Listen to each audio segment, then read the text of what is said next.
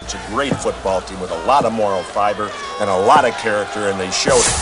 Shout, a Buffalo football podcast, hosted by Matt Parrino and Ryan Talbot. No place else you'd rather be than right here, right now. When it's too tough for them, it's just right. Presented by Syracuse.com and NYUp.com. The Bills make me wanna.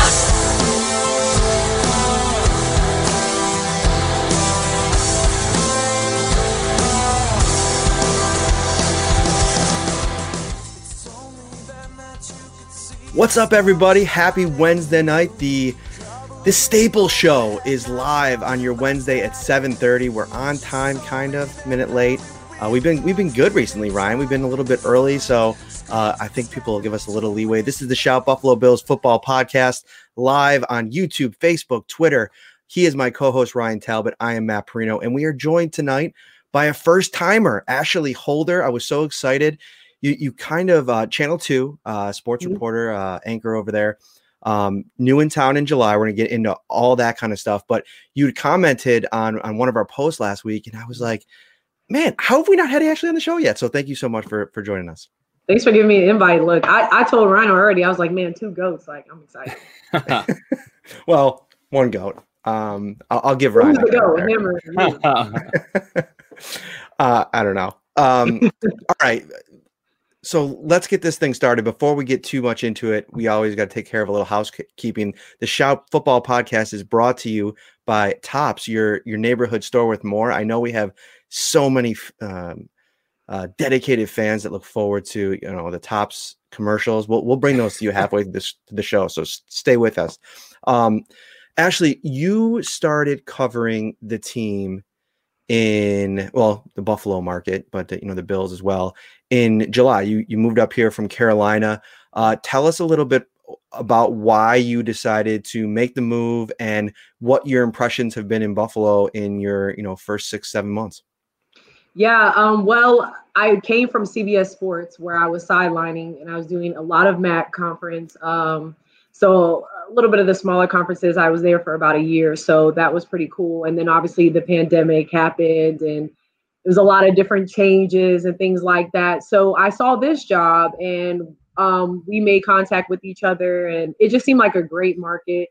It seemed like a great, obviously the Bills were on the rise. So it was, it just was interesting and I wanted to, you know, check it out. I didn't get to come to Buffalo, but I got to research it and see about the city and the team and just the and UB, just other things that I wasn't aware of. So when I'm originally from New York, so um, even though it's Long Island, it's it's close enough. So um, it just seemed like a great opportunity. And after I talked to people, people were awesome there. So it just seemed like a great opportunity, and you can't really pass that type of stuff up. and, and Um, Buffalo's really lucky to have you. Uh, Thank but yeah, but but going back to the sideline reporting, did, did you have any kind of? Uh, is there anything that you miss? I guess about that from where what you're doing now. Oh yeah. The first thing I miss is that when the game hits zero, I do my post game and I'm done. That's it. That's probably the most thing that I missed out of it because you know in local TV you work so much longer afterwards uh doing stuff. But that's probably the, the most thing I miss. And then I also miss just being right because of the pandemic. I miss being like right in this in the middle of everything. Like when you're sidelining, you get to be in those huddles, you get to be right on the sideline, you're hearing what those guys are saying. It's just it gives you a different perspective than even when you're up in the press box. So I, I do miss that part of of the sidelining and little things of like getting to meet with the coordinators every week and the coaches and players and really get that one-on-one time that's one thing I super miss with this pandemic and moving to Buffalo because you hear about Bill's Mafia, you hear about them getting going on the tables. I guess it's the chairs and the tables, and I've never seen it and I don't know about it and I want to experience it. And I'm like, man, I can't get that until next year. So it's like I don't want to rush this year, but I'm super excited to actually see a real game in person with all the fans because you hear that they really have one of the best like fan markets here.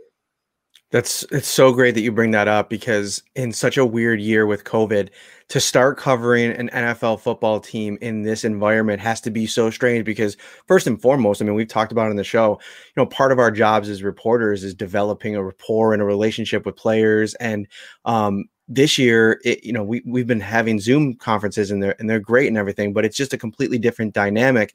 And then to not have that attachment to the game experience as well. I mean, we're covering the road games from um, our our living rooms and our in our basements, and it's it's just a completely different dynamic. But for you, starting from scratch here and then you know add those elements in, it's got to be kind of frustrating at times. Oh, for sure. And that's my biggest thing as being a reporter. I love the relationships. I love building relationships with everybody that I'm around. So the fact that you don't get the chance to do that or even can even walk around the field and see all the position groups and what everybody's doing is, is super hard. A lot of people I work with, I don't think I will even know everybody until sometime next year. Hmm. I mean, there's people I'm I'm emailing them, I'm I'm texting them, I have no idea who they are. but I'm like, well, one day I guess we'll meet. So it's it's very interesting but um it's a it's easier than i thought it would be if that makes sense. Like it's still hard but it's not as bad as i thought it would be. It's the constant like with the covid numbers going up and down if you can go in studio or if you're or if we have to broadcast from home and stuff like that it's the back and forth that probably gets the most frustrating. Because mm-hmm. i'm the person that loves to be in studio. Like i live for my six pack behind the wall and like you know just being able to move and do different things. So like when i'm at home it's just it's a way different. And it's hard for me to work from home. Like mm-hmm. I'm a TV buff. Like I'm watching TV, movies, everything. I cannot concentrate at home. Like, What's your favorite? What, what, Give me a couple TV recommendations. We just um we figured we just finished outside the Outsider on HBO. It was all right. It kind of nosedived near the I end. Heard the Undoing was good too on HBO. That was good too. That was good that was good too, but I don't know. Like both of them, I think part of the problem for me on HBO is Game of Thrones was this enthralling epic that now everything that I watch, I'm just kind of like. And there was a season of True Detective that was so unbelievably amazing on HBO that when things don't live up to the hype, it kind of bums me out. But what are you watching right now? What, what's, what's, I never good? got into Game of Thrones. I will say that, but um, okay. So it depends what I'm feeling. Like first of all, I love reality TV, so I'm watching my Atlanta okay. Housewives, Potomac, all that. But then if I want to cry, I'm watching Grey's Anatomy. This is us. You know what I mean? It depends how I'm feeling that day. I love true show, like true detective shows, like you said. Um, I still love First 48. Like I mm-hmm. really feel like if I wasn't a reporter, I would be a lawyer. But I can see I love Law and Order, SVU. But I don't know if I'd be an actor or if I wanted to be like a detective. I can't figure out which one it is. But I, I mean, I live for TV. Like I'm on Netflix, and I love The Office. I've watched it ten times, but I can t- I can continuously watch it. Like I just watched. Oh my gosh, Ryan! I watched the episode where uh, they showed after Super Bowl when Dwight had started the fire. Like yes. The, uh, I think that's the most classic episode I've ever seen. I mean, it's hilarious. Like I watched four episodes yesterday. It was crazy, and I watch them like I've never seen them before. Right there with you. I, I binge it all the time. My kids are sick of it. My wife's sick of it. It's like you're watching that again. Yeah, it's moving to yeah. it's moving off Netflix soon. I have to get it all in as much as possible. Yeah, I was mad they took Dave Chappelle off so quick because I didn't even get to like my favorite episodes of Dave Chappelle. So like, I don't know me. I could I literally I'm watching everything. Like I wa- I can watch from one thing, one side of the spectrum all the way to the other. But I live for TV. Like that's pretty much what I, I know. That sounds bad, but that's pretty much. No, I, am I'm, I'm there with you. Yeah. When when yeah. COVID when COVID's over, we'll all go to Marcel's place and make him watch The Office and make hmm. him just accept the yeah, amazingness that is The Office.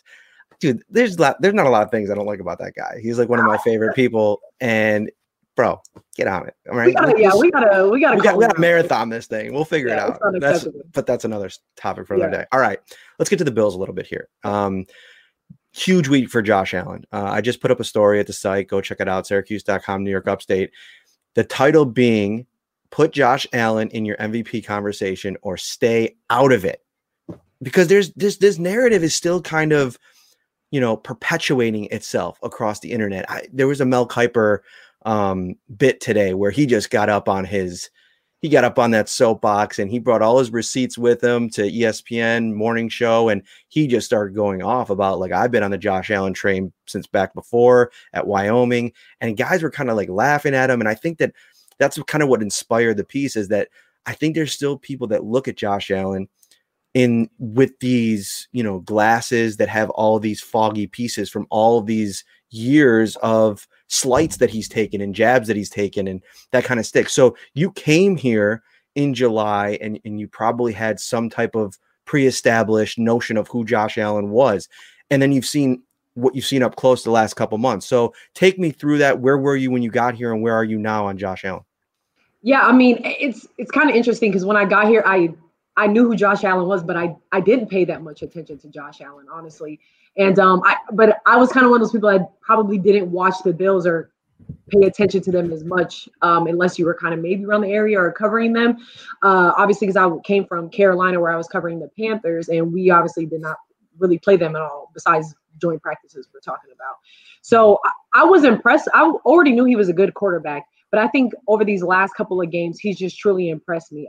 I do believe what you're saying. I do think he's had an MVP type season and he, he should be in the talks. But to me, he just gets better and better each game. Like his decision making, he has some incredible throws that that we've been able to see, you know, against the 49ers. What he had drives of like 77, 74, 75 yards, you know, and he only threw eight incompletions. You get what I'm saying? Out of 40 attempts. So that's huge and didn't turn the ball over. You know, he looks like a superstar in, in every in every aspect to me that when you're watching him, you know what I mean? And the turnovers, some turnovers and, and things like that are they're gonna happen. Like, you know what I mean? No one, no one is perfect. But I think he's just such a great face of this franchise. And honestly, he does remind me personally a little bit of a Cam Newton because the way he's able to run and the way he moves on his feet and the way that he slides.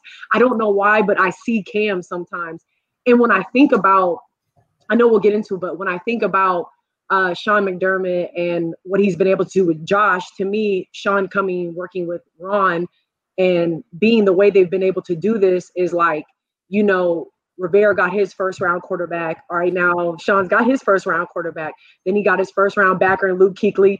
Now he's got his first uh, his first round backer in Tremaine Edmunds, and uh, and then you have your coach. So to me, it's like this type of golden triangle type of thing. And I feel like it's almost a another era of kind of what that hype of like Pillar was out around that 2015. You get what I'm saying? Era mm-hmm. when they went to the Super Bowl. You know, based on the success we've seen this year from Josh Allen, one thing that the offense has done is they've been very pass heavy. In your opinion, do the Bills need to find more balance by the, by the playoffs, or is this a recipe that could work going into January with Josh Allen throwing it and the running backs maybe getting eight, nine touches apiece? Well, I mean, 14 weeks it's, it seemed to work for them right now. So you know it's almost like if it ain't broke don't you know why change it? But i do think as far as the playoffs i do think those the run game is going to hold them back as well as their run defense at the same time. I mean you look at these these caliber teams they're able you know unfortunately i want to say you look at the chiefs they're able to run it they're able to throw the ball. And those are areas of concern that i'm actually pretty worried about for them when they want to make these deep runs in the playoffs. Because I had high hopes for Devin Singletary going into this this mm-hmm. season. Like, I was like, man, this dude's gonna he's gonna kill it. Like, and then we're watching them maybe average three yards per carry, and I don't feel like those expectations have been met whatsoever. Zack Moss is a rookie, yes, but I just don't feel like we're getting much out of them. Yeah, you get spurts, but we don't get long, like we're not we've gotten one game that we've talked about them really being able to do a good job and um I'm just I'm kind of upset with, with the run game. I'm not gonna lie. Yeah, I think if you look at, you know, one of the biggest changes from from last year to this year has been the emphasis put on the passing game. So I think like a natural um adjustment period it was to be expected, but I think to your point, it's like you're 12 games into the season now finding that balance there especially when you when you you just take the last game for instance there was two or three runs there where that looked like the devin singletary that we saw a lot last season. It looked like he was explosive even after the injury the way that he made guys miss cutting up field hitting making a move hitting a hole and then darting up field and making a play. And he did that a couple times the other night. You want to see more of that with a ball in his hands. But at the same time i do kind of see and i mean ryan i'll let you touch on this it's tough to I and Devin's talked about this, tough to get in a rhythm when you're not getting the kind of looks that you that you're accustomed to. And with the way that this passing game is going, I just don't know if there's enough balls to go around. Yeah, no, I think I think that's a fair justification. And, and if you look last year when he came back from his injury, he was getting the, the workload. Frank Gore then moved to the, the back seat and he was getting double digit carries every single week uh, because he was the main guy. And now, you know, Frank Gore leaves, goes to the Jets. You're bringing a rookie in Zack Moss, and, and it's a split timeshare. And that makes things really difficult because neither guy can get into a rhythm necessarily. You're going one or two series with one guy, then then alternating back. So it, it's definitely hard to get into that rhythm. Um, I did think Singletary flashed, though, like you guys said. against the 49ers. Even uh, even as a receiver, he caught one ball where uh, he dodged or eluded a tackler, and he ended up getting eight or nine on the play. So the flashes and the spurts are there, but we we need to see a little bit more from them. But like Ashley said, how do you go away from the pass game with with the success that we've seen over 14 weeks? But it just Devin Singletary is a receiver because he's so small to me. He's just like, hey, that's gonna work just here and there. You definitely can't run that that too much. But I, I hope to see in the last couple of games in the regular season at least um, him try and find a rhythm because you do know it's hard to share the ball right now with the way that this offensive core looks. So it's almost like you have to find a way. You got to find a way to stand out. So you got to make every time you get the ball count. Yeah. Indeed. All right, so this is the Buffalo Bills football podcast. If you're just joining us right now, Ashley Holder from Channel 2 is our guest. We're going to have Bruce Nolan from the Bruce exclusive podcast later in the episode. And we're talking Bills, we're talking expectations, where the Bills sit here, and we're get, we're closing in on the playoffs here. I think the uh, Ryan, you're going to put up something on the site about this tomorrow. Uh, 538's current playoff odds for the Bills sit at about 96%, 91% chance to win the AFC East. So, you know, it's we talked about it a couple weeks ago, but it really is time to turn the page a little bit. And one question I, I want to dive into a little bit with you tonight here, Ashley, 12 games in and, and getting a good idea of what this team looks like and a couple pieces that have been missing. You know, you think of John Brown, Matt Milano. Other than Josh Allen, who is like the player that I feel like if the Bills lose, it's the most irreplaceable player in your eyes? I, I, think we all have some thoughts on this. Right. Well, I, I mean, I gotta go with with probably who you guys assume, Stefon Diggs. I mean, a hmm. thousand yards uh, so far on the season, and there's so many games left for them. You know, those deep balls, like the way that he gets set up and can set somebody, you know, when he gets those those a lot of yardage, and then he can set up, you know, J- Gabe Davis or Josh Allen or whoever to sit, whoever it is for those touchdowns speaks a lot of volumes. You know, he's a playmaker. He's breaking ankles. Obviously, we saw that that uh, on Monday. I was like, I tweeted, I was like, yo, anybody check on uh, Richard Sherman ankles? I mean, he's breaking so many ankles per game. It's crazy, but and he's clearly a team guy. You know, obviously he's got such a bad rap, and I just feel like all around he's he's a good player on and off the field. And you know, um, he just really changes the whole dynamic of this team, and he takes a really good team to a to like almost like a phenomenal team. But on the other side, I also would have to say, so I have two people, and I'd also have to say Micah Hyde. And I've heard from the t- just just from the leadership st- standpoint, I've heard players literally tell me that you know this guy, th- the whole team respects this guy. Like just not just the defense, but the entire team. You know, this is a guy that everyone looks up to. He's a vet, obviously, and I think that that leadership goes a long way. And if they didn't have that, that um, that defense could almost fall apart. I was always struck by Micah's relationship with Stephen Hauschka because if you're you know in an NFL locker room, the dynamic t- between like special teams players or specialists I feel like, and and you know the regular um, defensive and offensive players, sometimes there could just be a divide there. And I felt like there was always this, from just my perception around the locker room, this inclusiveness to the way that Micah Hyde carried himself. And so, to your point, that leadership, that attitude, I think that that's something that you know guys gravitate to, and I think those are both super great choices. I, Ryan, I want to hear yours, but I'm going to get mine in first, just in case you're going to take it, and I think you probably would have. well, actually, before I do, who would you have picked? Well, offense. I'm going to do the same thing as Ash. I'm going to pick an offense and a defense. Diggs has okay. to be it on offense, uh, mm-hmm. just because he makes life so much easier for Gabriel Davis, for a healthy John Brown when he's out there, even for Cole Beasley. Defenses have to know where where Stefon Diggs is at all times. So the defenses kind of wander over to that side. The, the star players, the best players. Defensively, I, I have to go with Tre White. I, am I'm, I'm going with Tre White just because we, we saw what that defense did uh, against Tennessee when he was not in that lineup. Uh, we saw what Josh Norman, you know, what he would look like as cornerback number one against AJ Brown, or um, what Levi Wallace has been doing as of late. You know, they're they're both quality guys, quality people, but neither can be cornerback one for a team. And and if you miss out on Tre White, that defense all of a sudden it's wide open for for teams to kind of throw all over the field where Tre White takes away a certain part of that field every single snap. Right. I think uh, another point. Sorry, not not to cut you off, No, you're Matt, but with Stefon is like at least he's making other people step their game up too. Because at the beginning, you know, Cole, even though he was like, oh, you know, I'm not thinking about the outside noise. You know, well, the ball's gonna get around to everybody. Like at the end of the day, as a competitor, you like I want to make some plays too. I want to be out there. I want my name to be out there too. So I felt like it almost made guys like Cole and John, you know, take their game up another level.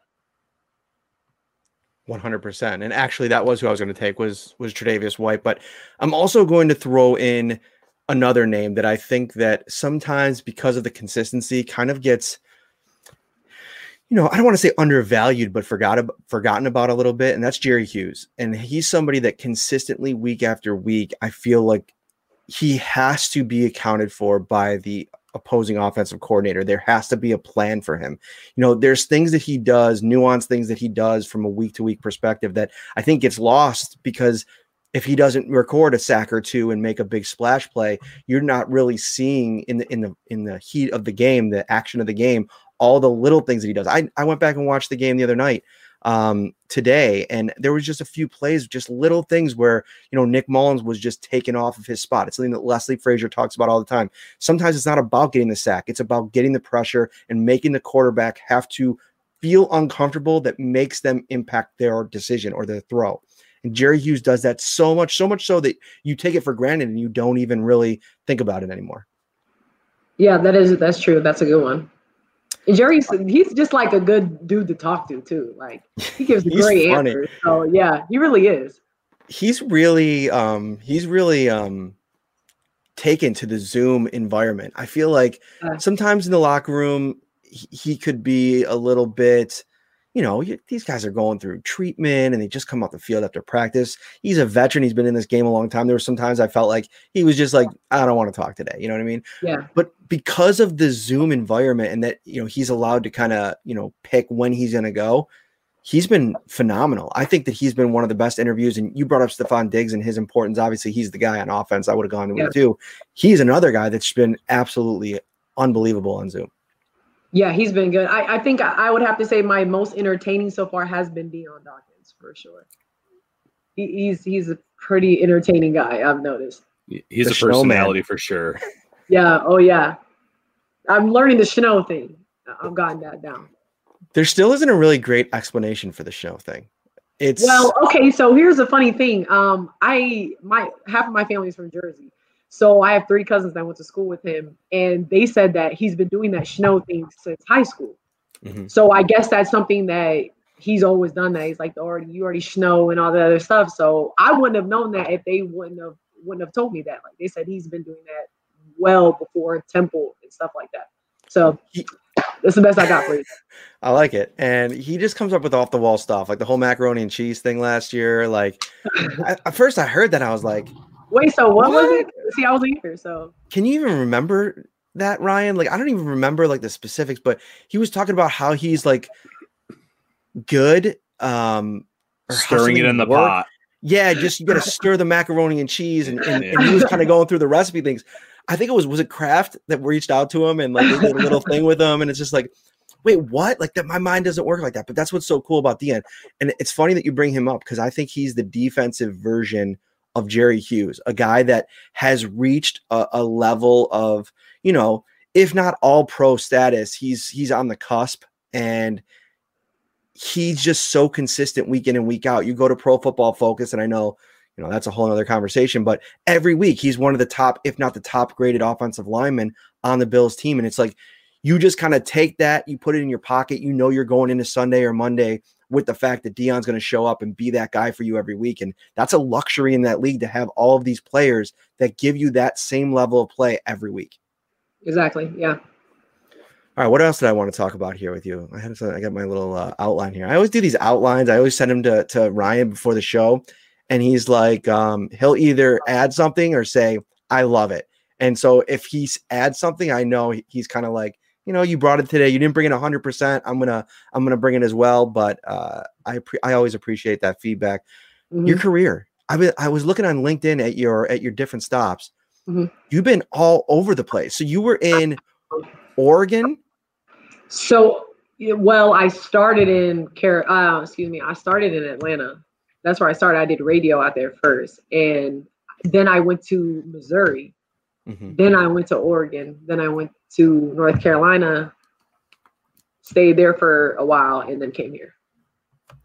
So Yeah. you have just been all over this country. What what was your favorite spot so far? I feel like you can even com- put Buffalo in this mix here now because you've been here for long enough to at least get a I'm scared because if I don't say Buffalo, Ah, You, you put that pressure on her. Yeah, like, but It's but- okay. I love anything Las that They know Vegas, about me. They know about me. I'm a realist. Like I've been having people come at me all week for these Pittsburgh Steelers. They're like, "Remember who you report for? Remember?" Yeah, I'm like, first of all, I'm a journalist, so I can't even be biased. Technically, I can't be like, "Go Bills." So I don't think they understand that. But you know, I'm a Pittsburgh Steeler uh, fan through and through. I got my towels everywhere. I just decided, you know, just to do the Tennessee thing, Tennessee thing today, and not, you know, show off my Pittsburgh stuff. that would have been fun. Um, funny timing. I know I was gonna do it though. Oh, I was, I was scared. I'm not gonna lie. Um, but I, I probably have to say honestly, I have to say Charlotte. Um, I really, but what I will say is I, I really did enjoy uh Kansas City because I was I wasn't in Kansas City. I was in St. Joseph. Obviously, I, this is when Mhm. I first started, so I was in a smaller market. But we covered everything in um Kansas City. That was our main thing. And then the the Royals won the World Series that year. And it's kind of funny because I knew nothing about baseball, Mhm. nothing, and I had to learn it there because they went so far that year with Hosmer and everybody and, and won it. So uh, that was a really I don't know if you've ever been there, but if you've ever been to Power and Light, and that's the big thing where they go for the Royals and the uh, the Chiefs. Um, it's it's like it's super it's it's magnificent. Like it's so much fun. It's kind of like the EpiCentre in in Charlotte, but um, I uh I love Charlotte, man. Like I got a lot of family out there, and um I got a, my friends are out there. So it was it was just awesome, and I loved covering the Hornets. I'm an NBA girl through and through. Like it kills me that there's no NBA team here, but I. I, I live for the NBA. So whenever the Toronto Raptors get it together and the, the border can get right, I'm definitely over there, especially because my cousin just signed a two year deal with them too. So that's that's special for me. But uh, I love Charlotte, man. It's, it's, it's just a lot of fun. It's it's like a little Atlanta. You know what I mean? They, it's it's just so much to do. Atlanta was great too, though. So You know, Atlanta's Buffalo. too too humid. Atlanta's too humid for me. Too much humidity is down it is there. really humid though. It's It- it- hot. yeah, it's real humid. But you know, um, I was with a guy for like, uh, well, he, yeah, we'll get we'll get that. My boyfriend on, but uh, he he's from Florida, and I learned like that humidity is something else though. Like Atlanta's is bad, but that Florida stuff is completely Yes. Yeah, I don't mess. I don't mess with Florida. yeah, and you know what? Just to be honest with you, just being a black girl at, at training camp with my hair, I have to worry about it curling up. Then I'm like trying to get my makeup on. I'm like, I I despise training camp. Now Spartanburg and Carolina Heat, something different. Yeah. Disgusting. It makes you feel nasty. Like I, their heat is completely different. I don't know. Were you guys at the joint the joint practice? I I was. Yeah. It was.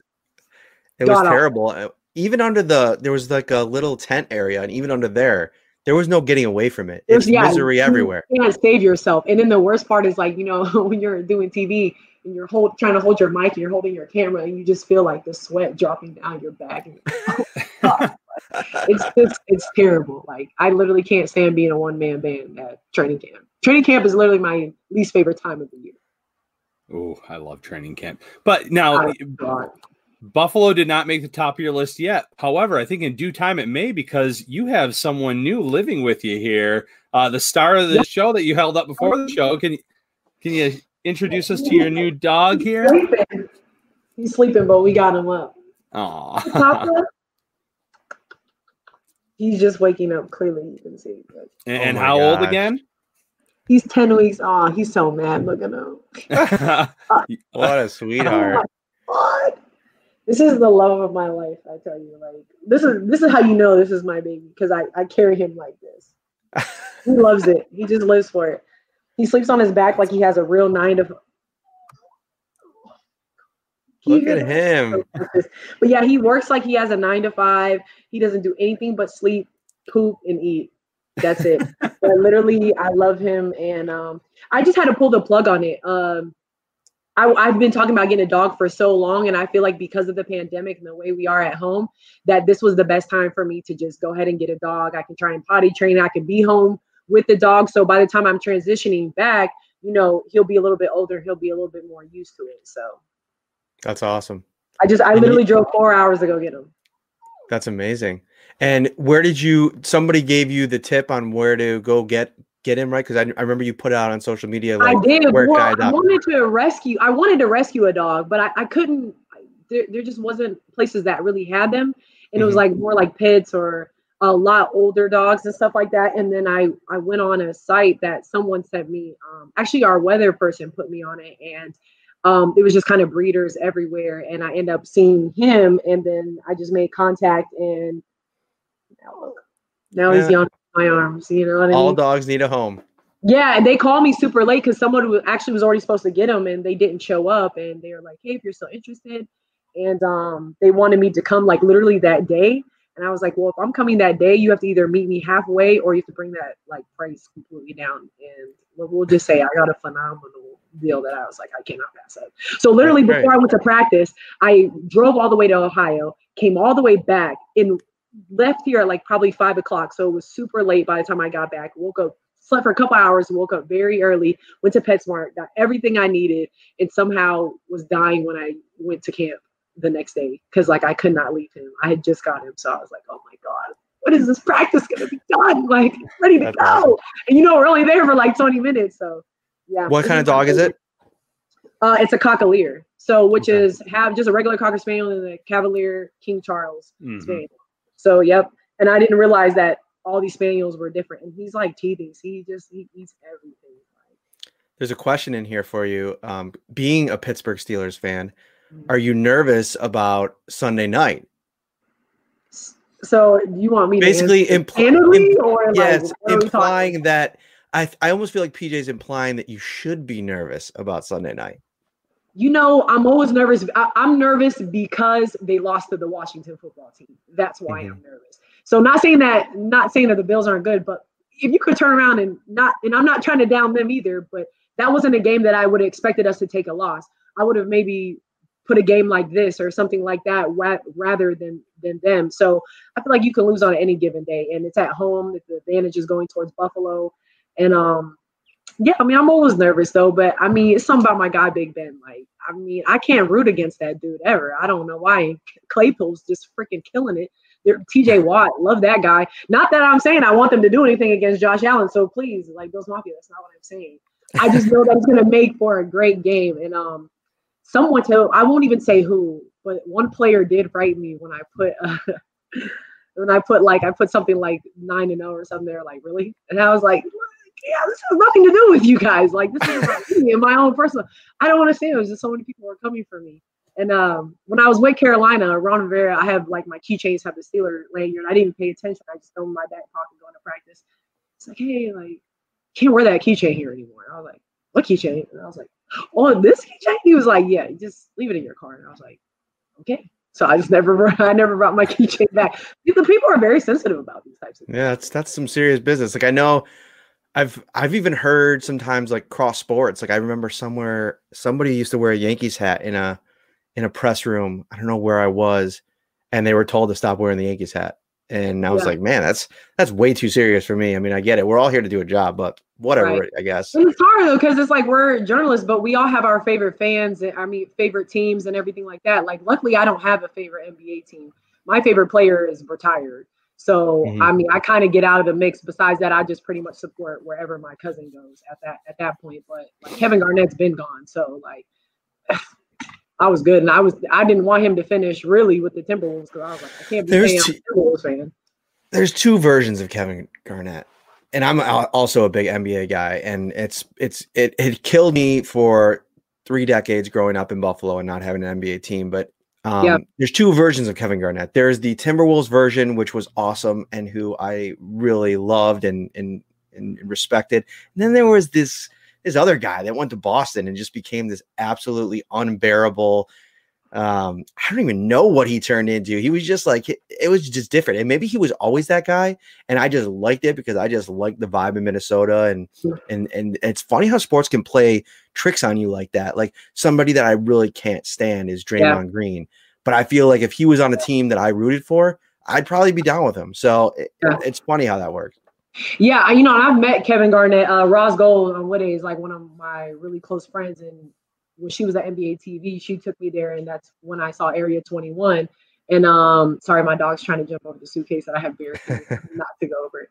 Um, and I talked to him and I was like, oh man, like this is my first time I ever telling anybody. I'm like, you're my favorite player, whatever. And he's like, don't like me. And I was like, what? He was like, I'm gonna. He was like, I'm an a hole or whatever. I was like, I was like, oh, okay. It, it just really made me love him even more. Like, so I, I mean, I literally think like who you're talking about, that's really who he is. Like, Right. he- Oh, pretty much every time I that. run him, he talks a lot of crap. Like, that's just him, man. Like, it is weird because he's like from South Carolina and stuff. Like, I know, it throws me off sometimes, but yeah, he's he's kind of on the other side. But I get a lot of slack too because I'm a LeBron hater. I'm one of those people, so it's okay. Oh, okay. And just like Yeah. that, you're gone. Yeah, I'm a you're, LeBron you're hater. man, erased. Get out of here. I like him as Uh, a person, but man, like, how many times can you travel and cry and then be like, oh, I'm like, I don't know. We can really talk about we can talk about how many All Stars were on the Miami team if we really want to get into it because people are trying to act like he carried that team. No, he didn't. He'll carry a team with all these All Stars people. Now people want to say Ray Allen wasn't an All Star. What are you talking about?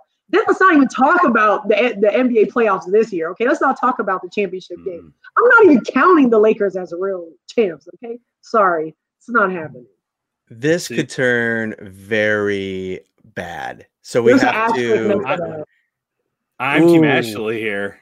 MJ's Oh better than MJ's LeBron. completely better. Hundred times better, people. Imagine The- LeBron. All right. So um, what happened here is I have the controls in this podcast, and what I could do is I can mute Ryan and I can mute Ashley, and, and I could talk and tell you why LeBron James is so. No, I'm just kidding. I want to, I want to unmute them and, and bring them. I'll tell you this. I had I had a I had a podcast in Carolina, and um, it was me and another guy from Fox, and I had Tre Boston on it, and that was the only time that I've ever gotten a screaming match with the with a player, and we screamed our points of why I was Mike and he was he was LeBron. It was crazy. I mean, it was just yelling for 50 minutes. Before don't even know we we got to wrap up in the next three minutes, but I want to get to one more thing that I, I added late. You covered the Panthers while you were in Carolina, and one of the things that has been that's grown, um, I feel like in in lore over the last couple years is the Sean McDermott, Brandon Beane pipeline from Carolina to Buffalo. All these different players. I mean, you look at this defense right now: Josh Norman, Vernon Butler, Mario Addison, uh, Daryl Worley was here before he was cut. There's all of these guys that they bring because they're familiar with them. And and I'm just wondering from the Carolina perspective, was that ever something in that you know people down there kind of recognized, and you think that that is is something that has helped them, you know, build the um, culture that they built here. Yeah, it's funny because people in Carolina call this Panthers North, just because of how many people have have came here, whether it's reporters or players or anything. I think um, I two guys that to me that have stood out have really been like Daryl Williams because he was very good in my opinion for Carolina on that O line, and here he's just been able to be versatile. You know, he can play tackle, he can play guard. I think he's just a really great addition to this Bills offense, considering you know you you see how much time Josh Allen has in the pocket or he can decide if he's going to run, take a drink, or whatever he wants. I mean, he has unlimited amount of time. But a, a- another dude that really stood out to me was Mario Addison. You know, he was huge for Carolina. I think he had like 55 tackles at the time that he was there. Um, older guy, clearly still able to do it. And one thing that I know personally with that is he just said like how close that him and Beane were, as well as McDermott. But Beane, like I've heard a lot of people from Carolina say Beane is my guy. Like Beane is my guy, and you could tell that when Beane believes in someone or whatever, and even though he's been at Carolina for he was at Carolina for quite some time, he doesn't like let go of those guys. So when he sees like this talent and he feels like that he can grab them, he's gonna grab them. I know for a fact that's a big reason why Mario ended up here. You know what I mean? Like there was other options he could have went to, but he said specifically he was here because of Beane and Mhm. what Beane meant to him and like how close he was, how much they've always kept in contact and stuff like that. And I just feel like you could tell that these relationships is not just like, oh, I like this guy and, and it's great. No, it's literally like they're close to to Beane and they're really close to Coach Sean McDermott and they have that relationship. And that's why I feel like they've been able to get a lot of these good players that have came here because it seems like for the most part every player has been able to develop into something. I mean, I, I really won't count Worley into that, um, and I definitely won't count Kevin Benjamin because that obviously didn't work at all. But besides, What made that better is that you did call him Kevin Benjamin because I Kelvin feel like whatever. no, I know, but that I feel like that's you could call him Kevin, Joe. It, Kelvin, wouldn't really um, matter. I mean, everybody kind of erased him from the memory banks because Bills crazy, man. Because like I don't know, I just felt like because he was so big, like I was like, oh, this dude can really take over. But Right. it was almost like I saw a decline at Carolina, and then I don't even know if he went to Buffalo. I think he went somewhere else, then went to Buffalo, and then that just like yeah, just yeah. It ended poorly for my, for for that guy. I will say though, he was he was another guy. I enjoyed talking to him in the locker room. That's that's a whole other He's story. a nice, he- he's a nice dude. But before that, like I was saying, they just it seems like the the, the pipeline works for them. So even though Mhm. it's like a lot of players they're bringing, it it works for them though. Let everybody know where they can find you on social media because I think there's a lot of people that are going to want to make sure that they can uh, follow along with your coverage. Yeah, you can follow me on Ash Noelle TV, A S H N O E L L E TV on everything Twitter, Facebook. Um, actually, no, that's Ashley Holder on Facebook. I lied. And um, Instagram. Yeah. So, you know me, I'm always trying to. I'm trying to get my Buffalo stuff up on, you know, so I can have my my fans and talk to them, and I can be cool like y'all one day. But like I said, I just blessed to be on a podcast with two goats. So, you know, we like I made it. appreciate Yeah, we appreciate lucky. you coming on, and we were the lucky ones indeed. Thank you so much, Uh, you Ashley took a Holder. little while to bring me on, but you know, I'll let it slide. No, I know you can hate on that a little bit, but I will say it's been such a weird year because you know in most years like we probably would have already like spent much more time together, but in the COVID like era, Yeah. like we really only had that small window where I feel like numbers were kind of improving and and like eh, people were at least able to go to like restaurants and stuff. Uh, We went out the one night, but no, you're awesome people, and this was fun, and we're we're gonna do it again. Yes, thank you guys. I appreciate it. All right, take care. Quick word from our sponsor, and we will be right back with Mr. Bruce exclusive. Ready for football? With every game a home game, Tops is ready for you with its TV a day giveaway. For six weeks, every day you shop is a new chance to win a massive 70 inch 4K TV. Shop Tops for the best deals in town, in store, or online to win. Look at this guy. The hair is combed so neatly. The tie is um, tied so nicely. Bruce Nolan, are you are you there? I'm here and I'm just I'm just loving the way this outfit looks on me, man. I mean, I'll level with you. I think it's slimming. It is slimming. You, I know you've been working out. You know, uh, all, all off season long and into the season. It's work, man. You're looking you're looking fit as a fiddle. I just need the clapper now to really get the whole thing to kind of work together. I need to turn and turn off the studio lights with my hands, and then I'll really have completed the idea. All right. So, welcome to the show, Mr. Bruce Nolan, the host of the Bruce exclusive podcast on the Buffalo Rumblings podcast network. Uh, my good friend, Ryan's good friend. Thank you for joining us, sir. We got a lot of stuff to talk about. We got a nine and three football team here that you know people are starting to talk Super Bowl a little bit. Is, is that does that freak you out at all? It's unusual. I'm not used to having to deal with that question. So when you are headed into the season and you're tackling all of the possible probabilities, right? I'm a very organized guy. I like to plan for all the contingencies. At no point did I think I was going to have to tackle that. What do you think? The Bills are Super Bowl contender? that hasn't happened to me in recent memory. So now the first time that it happened, the first time it came across my desk, I thought to myself, I'll level with you. I'm not entirely sure what to say to this. I'll tell you what, give me a minute. Let me process. I'll get back to you. That's kind of how this happened because I hadn't initially considered it as being something I was going to have to tackle, so I wasn't prepared. Well, uh, understandable. Fair enough. Well, here here is something for you, you to kind of digest. If if the Bills are to be a Super Bowl contender, are they making a mistake going with Levi Wallace as cornerback two down the stretch?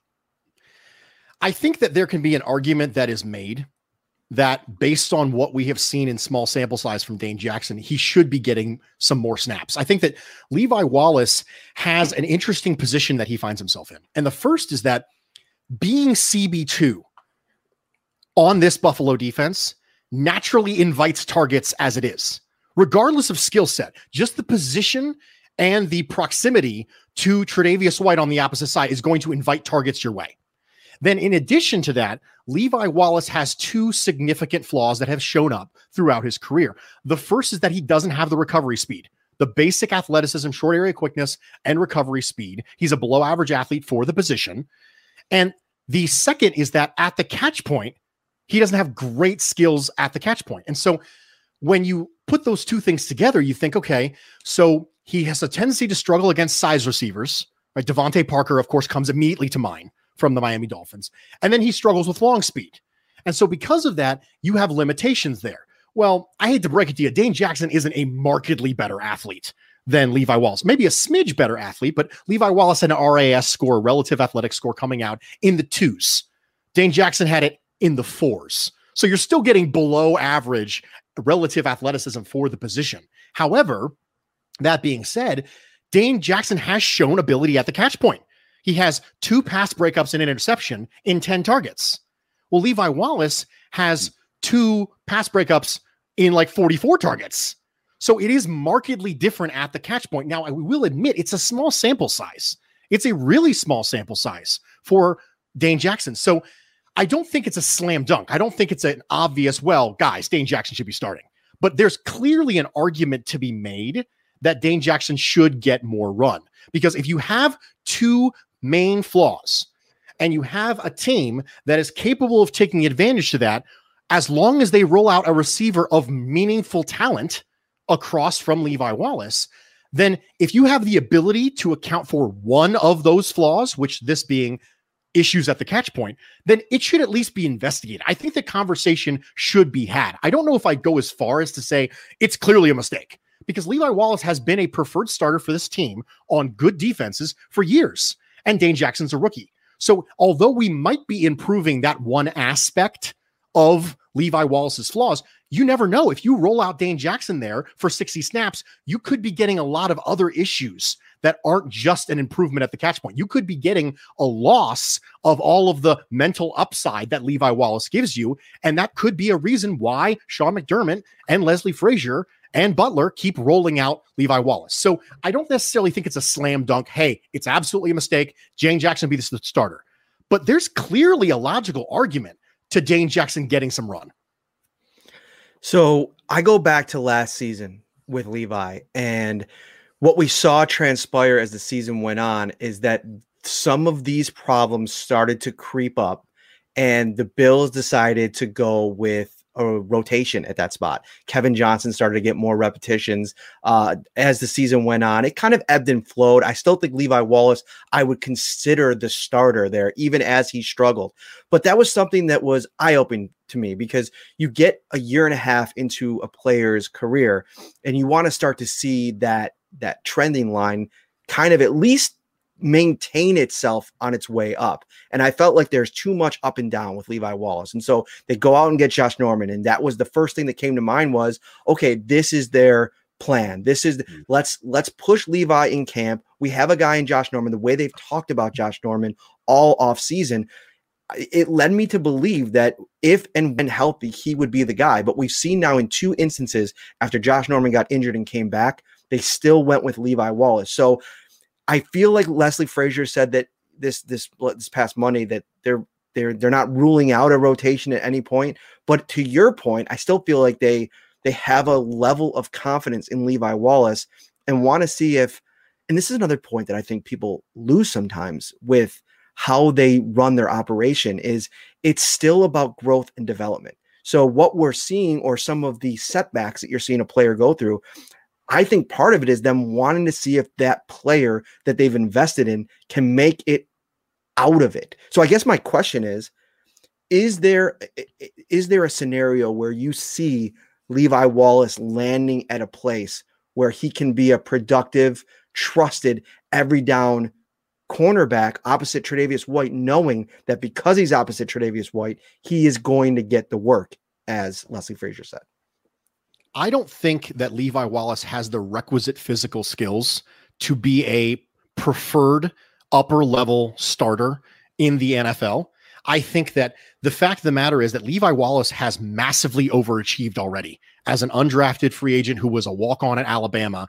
He is someone who has turned in a productive career. He will probably play in this league for a long, long time because that's the type of player we've seen these players, these four, six corners who lack that long speed. Daryl Worley, Josh Norman. We you've even seen flashes from players like this. But what you haven't seen is consistent long-term production that happens often from a player who lacks the ability to run as fast as the player who's across from him.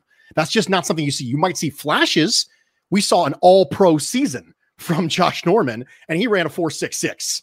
So you can see moments of greatness from these players. But what you don't see often, right? You might see it sometimes, but you don't see it often, is below average runners play at a high level in this league for a long time at a position where reactive athleticism is so important. One of the reasons why I've been pounding the table for dynamic athletes to play corner on this team, even though Sean McDermott consistently rolls out four, six, six guys who are scrappy and like to tackle. The reason why I've been pounding the table is because if you are a good athlete and you are across the field from another good athlete, and that good athlete knows where he's going, and you don't, you're already behind.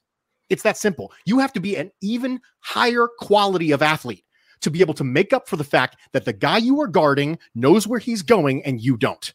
That requires an upper, upper echelon athlete to be able to pull it off. And so when Levi Wallace came in, pleasantly surprised during his first year, his second year, I think we started to see that when there are occasions when you target Levi Wallace a lot of times, you can get production. And even if he breaks up one or two, if you keep targeting Levi Wallace, you will get production. We've seen it again, Miami Dolphins game earlier this year. We saw it last week. When you get eight, nine, ten targets in Levi Wallace direction, you are going to get production. And part of that comes from the fact that he just lacks the necessary necessary physical tools. He's not a bad player. He's never a bad player. He's a limited player, and that's going to keep him from being what I would uh, what I would think would be a long term preferred starter in the league. Well, you know, use the term flashes of greatness. So let's transition to someone who's shown a lot of flashes of greatness this year, and, and that's Josh Allen. When Josh Allen came out, there, there was a narrative on him in terms of uh, what kind of player he could be, what his ceiling uh, may be due to his accuracy. What was did did you have a narrative on him coming out, or uh, what were what was your take on him when he first came out? And then has anything flipped on him for you, like it has for some of these national uh, media members that have obviously flipped on him this year over this course of this uh, outstanding season that he's having? My comp for Josh Allen coming out of college was John Skelton. I had a late day two, early day three grade on him. So that's a swing and a miss. that's a pretty early swing and a miss. I think that the second Josh Allen reached competent level, I already had, lo- I, I was already wrong on that take. So the only question now moving forward is not whether or not Bruce was wrong. Bruce was already wrong. The question is to what degree was Bruce wrong? How badly did I miss?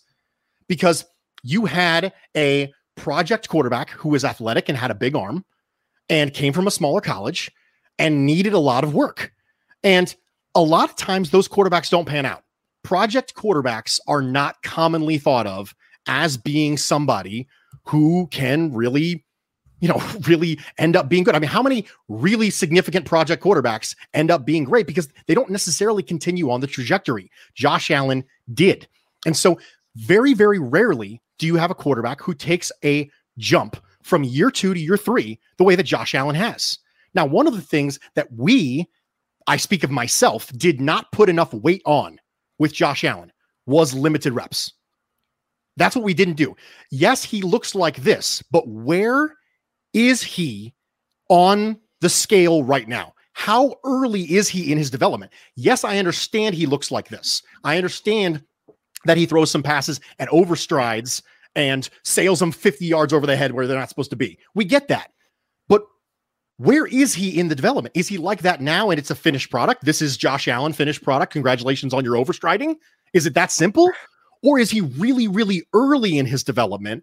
And what you're seeing is just a lump of clay and a guy who's willing to work.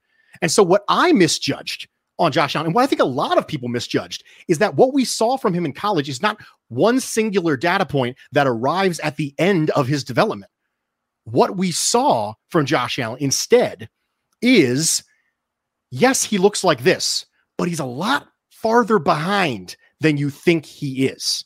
And that's where I got it wrong. The other thing I got wrong, specifically, a lot of people got wrong about his compadres, specifically Josh Rosen, is that your ability in this league to make plays off schedule and make throws off platform is going to continue to be valuable.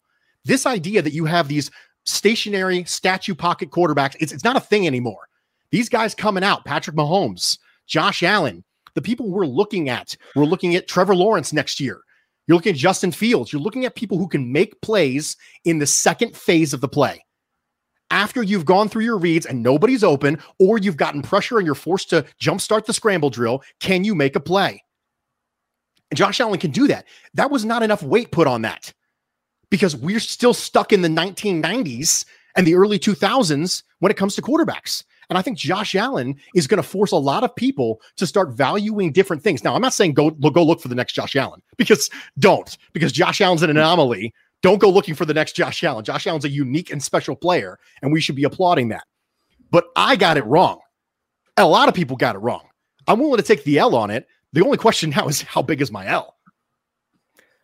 I, have a I have a different kind of L in the sense that I was like a fan, and I talked about this on the show recently when they drafted Josh Allen, and my wife can attest I was saying bad words at the TV because I had read so much on Josh Rosen. I mean, I wasn't as plugged in near, I mean, a different universe of plugged in where I was, at, you know, when he was drafted. Um, but one of the cool things that I had coming to the beat when I did to cover Josh and the Bills was just spending the amount of intimate time that I did in the MMA world and having one on one access to so many professional fighters, athletes that I, I got a kind of a sense of their psyche and their dynamic and what goes into things. And, you know, talking to young fighters that make their de- debut in the UFC, I, I, I probably never really used this example specifically, but the more I've thought about it, the more it makes a lot of sense. It's like their first fight in the UFC, there's so much happening.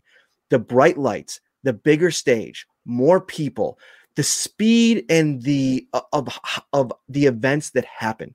And so it takes some time, a couple of fights for the game for the for the sequences to slow down. And I think some of the things where Josh Allen was struggling the most as a rookie was the little things. I mean, you go back to training camp and when he sailed the ball over um, who was the running back, uh, LeSean McCoy's head by like five yards. And you're just, everybody's like sharing that video out and people are laughing and people are making jokes. And, and I'm kind of sitting here and thinking, that's a really fixable thing because once the reps come, the live bullets, as you know, Brian Daboll always likes to say, that's something that through re- repetition, that's something that you can learn and fix. And I think what we've seen is every area of his game that you know, the mechanical stuff has been something that you can fix with enough time. And going from Wyoming to the NFL, I think we should have, to your point, always know, always have known that there was going to be a delay in terms of just where he's at now compared to where he was at as a rookie. I'd agree with that. There, there, we should have known. You know, the, you know, uh, Joe Marino, Draft Network, uh, Locked On Bills, famously said that he, you know, talked to some people who thought that Josh Allen was 10,000 reps behind Baker Mayfield, 10,000 individual reps behind Baker Mayfield. So where you are is important. Where you're going is more important. And I think that's the part where myself and a lot of people just missed.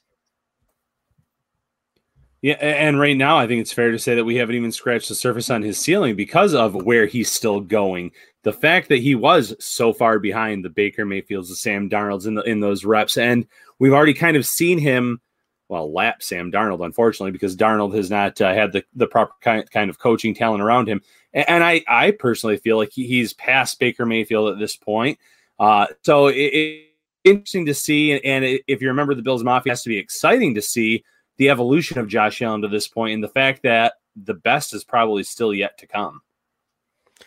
Let's transition here because this is one talking point that I wanted to hit into because I saw it mentioned, maybe on a message board or a comment on an article somewhere. I can't remember, but it's something that you you have to consider this week. It's going to be interesting to get out of practice and see the kind of combinations. One of the things that we talked about on the show the, a couple days ago was I saw Ike Boettger at practice last week. I couldn't really report it because we're not allowed to report what we're seeing for game planning purposes. That that rule is still kind of intact with who lines up where, and it's just a gray area that we we just don't get into. And so I feel like this this regime has really shown that they're willing to make adjustments. Maybe it's not as fast as fans sometimes want, but they will make an adjustment. I mean, we saw Brian Winters for nine weeks struggling. I mean, I'm no film expert. I, I, I watched football my whole life, and I could tell you without a shadow of doubt from watching live and watching on replay, Brian Winters was the worst offensive lineman of the five consistently. And so that was just something I thought they they noticed it, they made a change. Ike Boettger, Zack Moss, two fumbles,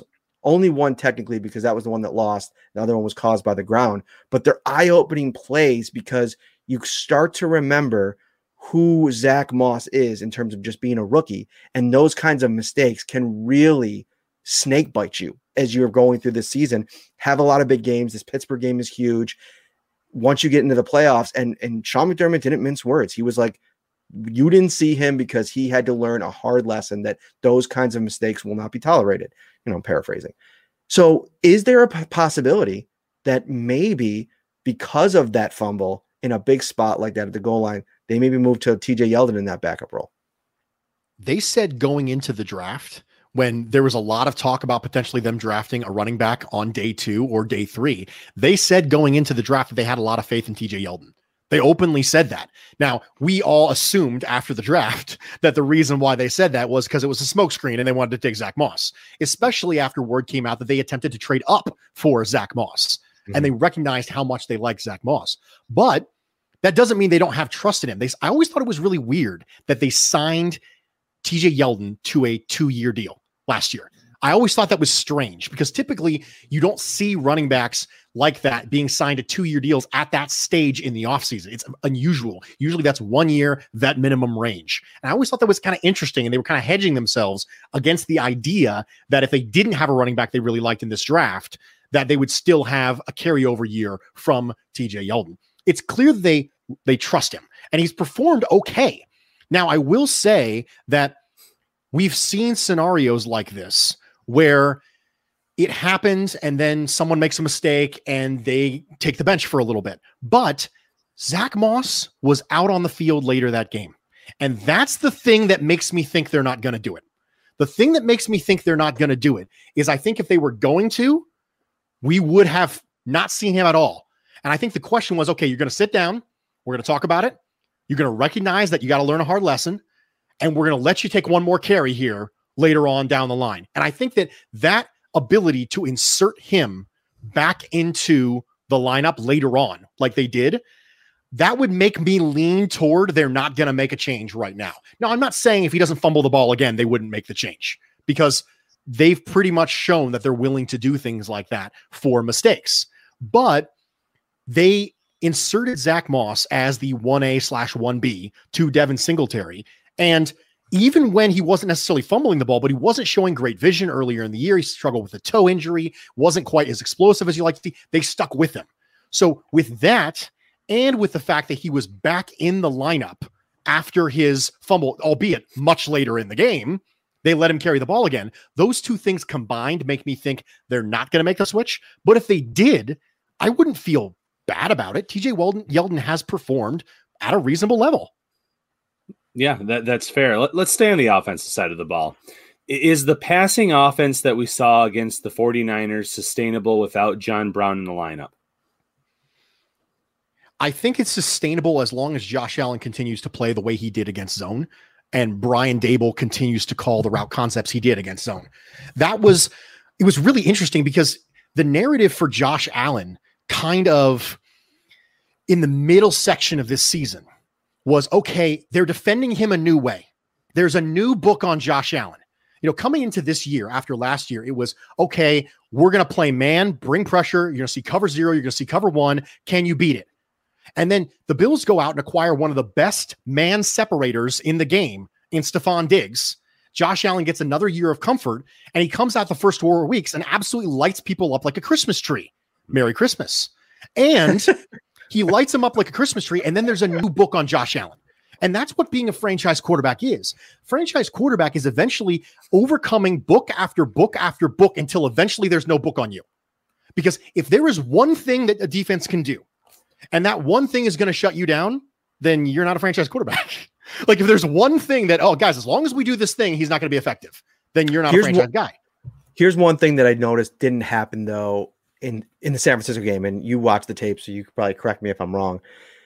I didn't notice them getting significant pressure with their front, their their their front four. And I feel like this week with TJ Watt, that's going to change because I feel like he's I mean, he's going to probably be matched up most of the game with Daryl Williams, who's been really good in pass protection. So you mm-hmm. like that matchup, but he's still TJ Watt. And I think that that's where, you know, you go back to the Kansas City game and where I thought the real problem came, it came from the interior and Chris Jones because he's a beast and one of the best in the game to do what he does. But I think you add another guy into the mix like a TJ Watt, and that's where I have questions. Yeah, I would agree with that. And when we've seen Josh Allen get pressure, he got quick pressure a couple times against San Francisco. He likes to roll to his right. We've seen that before. So when you have to jump start the scramble drill against zone, can you do it effectively? And so I think the answer to the original question is can, is it sustainable without smoke? I think the answer is yes, if Josh Allen continues on his trajectory. Because what John Brown serves as a purpose for Josh Allen is he's a nice security blanket Josh Allen said when John Brown got around this team last year that he had never had a person who runs routes as professionally as John Brown. Like this is a guy who Josh Allen just trusts. And in the absence of that security blanket, now don't get me wrong, Stefon Diggs and Cole Beasley are a very nice security blanket consolation prize. Thank you very much. But ideally, I'd like to have three rather than two. And Gabriel Davis is not at the section in his environment and his development where you consider him a go to security blanket. That's just not where he is yet as a player. He's been great as a wide receiver four. He's been performing above expectations, but in absence of that third security blanket, in absence of that guy that Josh Allen has chemistry with, what you'll need to see in order to sustain it is continued development from Josh Allen against zone and against pressure. Look at Arizona. Arizona was able to get free rushers through zone pressures, and they played a lot of stuff on the back end that made Josh Allen confused on the protections, and they got free rushers. So they they bring four, but it wasn't the same four that they thought it was. And because of that, Josh Allen had to kind of accelerate his time. He didn't look quite as good against Arizona. If we continue on the development, then we can sustain it. If we can't, then the absence of Brown is going to start to be noticeable. I was, just listening. I was just, I was just, I was, I was having the full Bruce experience. Uh, if you are, are, are confused by this beautiful picture on the screen below, this is the Bruce exclusive podcast host, Bruce Nolan, that is joining us right now from Buffalo Rumblings. Go find the Bruce exclusive. All the BR uh, podcasts are awesome. Our guy Anthony Marino is over there. Uh, Steve Vega, the Buff Hub, so many. Uh, the the what's the uh, what's um Robin's podcast? I, I the Mafia Mavens. Mafia. Mafia Mavens. They had a great episode recently with Brandon Beane's uh, wife, Haley. Go check that out. They do so many great things. Before we get out of here, Bruce, there's one more topic I wanted to bring up. And, you know, you look across this defense, we were kind of covering it with Ashley a little bit in terms of, you know, who is the most irreplaceable player. But I want to ask you, which single defensive player has impressed you the most through 12 games? It could be anybody and for any reason. I think that the player who has impressed me the most from this defense in the last 12 games is Jerry Hughes. And the reason why I say Jerry Hughes is because every year I think this is the year that Jerry Hughes maybe is not as productive. Maybe he's not as explosive. And last year had kind of a down year. And then we found out he was dealing with a ton of injuries during the season. And he comes back and you're like, okay, well, maybe this isn't the year. Maybe last year wasn't the year where Jerry Hughes kind of sort of tails off. Maybe it was just because he was hurt and then he gets right. And then this year, ignore the sack numbers, ladies and gentlemen. It's just a terrible way of evaluating Jerry Hughes's play. Turn on the film, watch him. He's very, very good. And he's consistently been good. And the thing that Jerry Hughes kind of gets slept on is because he doesn't have those 12 sack seasons that you think of. But Jerry Hughes is approaching wall of fame level of play for how long he's been here. He's going to be viewed as being a long term member of a really good Bills team. And he was a big part of the 2017 team. He was a big part of the cold front back when this, you know, defensive line was unbelievable. Mario Williams and Marcell Dareus and Kyle Williams and Jerry Hughes. He was the beginning of the idea that, hey, this is a good defensive line. And then pieces started falling off around him, and he's continually played well. Jerry Hughes is going to be looked at as a player who was a meaningful player on this team for a long time. And I understand that seems a little hyperbolic when I say it. And, you know, I get people in the comments going, whoa, whoa, Bruce, what, what you talking about there? But I mean, just look at the all time sack leaders and he slowly starts growing the list. I mean, is there a realistic chance that Jerry Hughes is looked at in the Phil Hansen level of fondness when his career is over? And I think that that's probably a possibility. And if that's the case, you have to look at him as a great bill. And so when I think about players who've impressed me, it's Jerry Hughes. And it's because every year I think this is the year. This is the year where Jerry Hughes is going to fall off, and it just keeps not happening. So, as far as I'm concerned, keep signing the boy to one year extensions until he qualifies for AARP. he is on pace for 61 pressures, uh, 62 pressures this year, which would be the second highest um, pressure total of his career behind 2018, which was his best year. I mean, mm-hmm. PFF gave him a 90.4 grade that year. I remember, I think his pre- pass rush win rate was in the top five. It was it was just he was absolutely phenomenal that year. You look at the, that's one year where you the sack number doesn't even begin to tell the story on how good Jerry Hughes was for that 2018 Bills defense. But to your point, you just see the impact that he has uh, like on everybody else around him. I mean, you talk about an interior defense that struggled um, to find its identity after Star Lotulelei was gone, and there talk about such a luxury um, to have a guy like Jerry Hughes that you could kind of rely on to always do his job and also f- confuse offensive lines. I mean, they do some, you know, you'd be able to talk to this more than I would, Bruce, but like the, just some of the stunt works that they do. I mean, just one last game, it didn't involve Hughes, but I think it was Milano, uh, who it was a third down play and he got through. Uh, I think he stunned it in, in, uh, into the inside with a nice move and came in and just got on Nick Mullens and, and he made a bad throw. And they do a lot of that. And Jerry Hughes is usually involved in some way. So to your point, I, I think you're spot on. Ryan, defensive player that's impressed you the most so far this year? Jordan Poyer. Uh, I think Poyer's been solid since year one, but I really think he's taken his game to another level this year. Um, I, am not going to sit here and say, and, and I'm not going to say he's been the better safety than Micah Hyde because that's been unbelievable as well. But I feel like his growth from this year, he's taken a bigger leap in his play. Hyde has always been, since he's joined the Bills, that elite safety status. And Poyer was always really good. He was like, man, I can't believe we got him at the deal that we did. But I thought I, I feel like this year he's taken his game to another level. Uh, obviously, that back end's pretty good with with Tre White, with Micah Hyde, uh, and, and, with Poyer. But I, I, just feel like he's having the his best season as a member of the Bills. Oh, got a little little. That, yeah, that means we're done because when I started hearing the sounds in the background, like I, I, I do my best to kind of. I I've learned now with this new podcast studio, I got to turn the heat off. That that takes care of that. Then we got the hot water tank right here. You should just see everything that's around me. You think it's like this cool little nook, like a like fun little studio. It's in the middle of just chaos, and it can just get chaotic at any moment. So, Mr. Bruce Nolan, thank you so much for joining us tonight, man. We could do this all night. We're gonna have you back on soon. I got the template built for you. So we can we can have you jump on here anytime. I'm also thinking, speaking of the Buffalo Rumblings, I, I might I might hit up Anthony Moreno. I can't believe we haven't had on this him on this podcast yet. I think we got to rectify that for next Wednesday night. We'll see if we can get him on the show. But Bruce, let everybody know where they can find you, what you got coming this week. I know Thursday and Friday is the usual podcast days. What what do we got coming? I actually just finished recording, editing, and uploading my Thursday podcast before I hopped on here. So tomorrow you can see and hear, not see, because obviously, you know, there's a template using somebody else's face instead of mine. I actually don't look anything like Jim Carrey. So that's definitely a, a, a disappointment for anyone who's actually ever met me in person. But which, my hair is not nearly that good.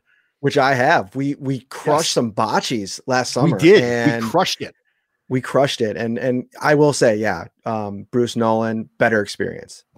uh, you, you can find me on Twitter and Instagram at Bruce Exclusive. My podcast, The Bruce Exclusive, drops every Thursday and Friday on the Buffalo Rumblings Podcast Network. Thank you guys so much for having me. It is a it is a pleasure. I am truly blessed, and uh, I really appreciate you guys be, uh, letting me be a part of it. Oh, anytime. We'll do this again real soon. Quick, quick question before we let you go and we end tonight. So is there a situation like I've seen a lot of like uh thrillers, like a lot of thriller movies. Like when the FBI closes in and gets too close for comfort, do you guys relocate or what do you have to do to keep them off your tracks, you know? So funny story. Since the last time you saw me, what I do is every time I'm seen in public by someone, I completely change the way I look. So since the last time you saw me, I have different facial hair, I have different hair, I've lost weight. There's other stuff going on. So you wouldn't even recognize me. And that's how I stay one step ahead.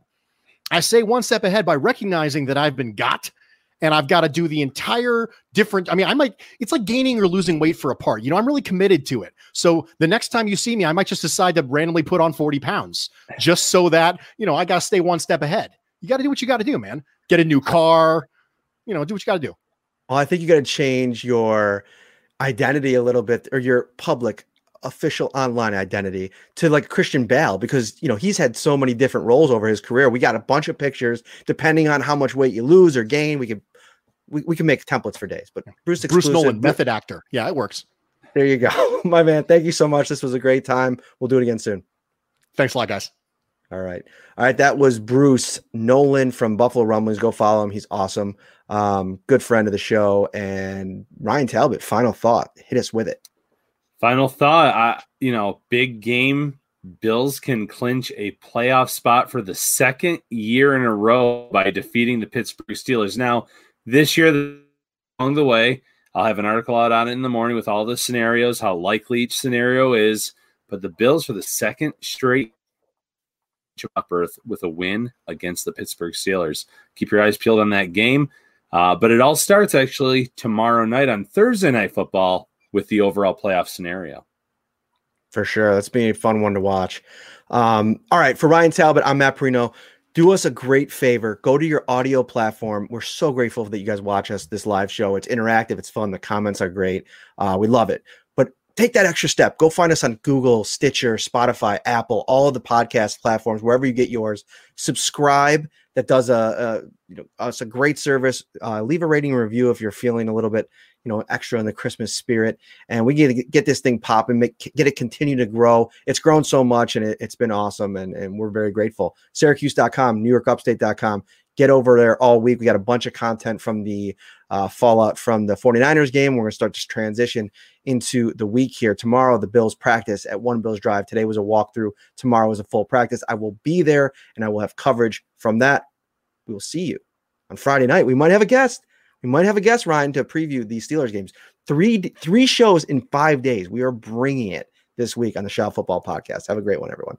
Ready for football? Tops is with ready to serve fan favorites everyone will cheer for. Delicious family or party packs like pizza, sliders, fried chicken, barbecue, or beef on weck, starting at only $4 per serving. Perfect for game day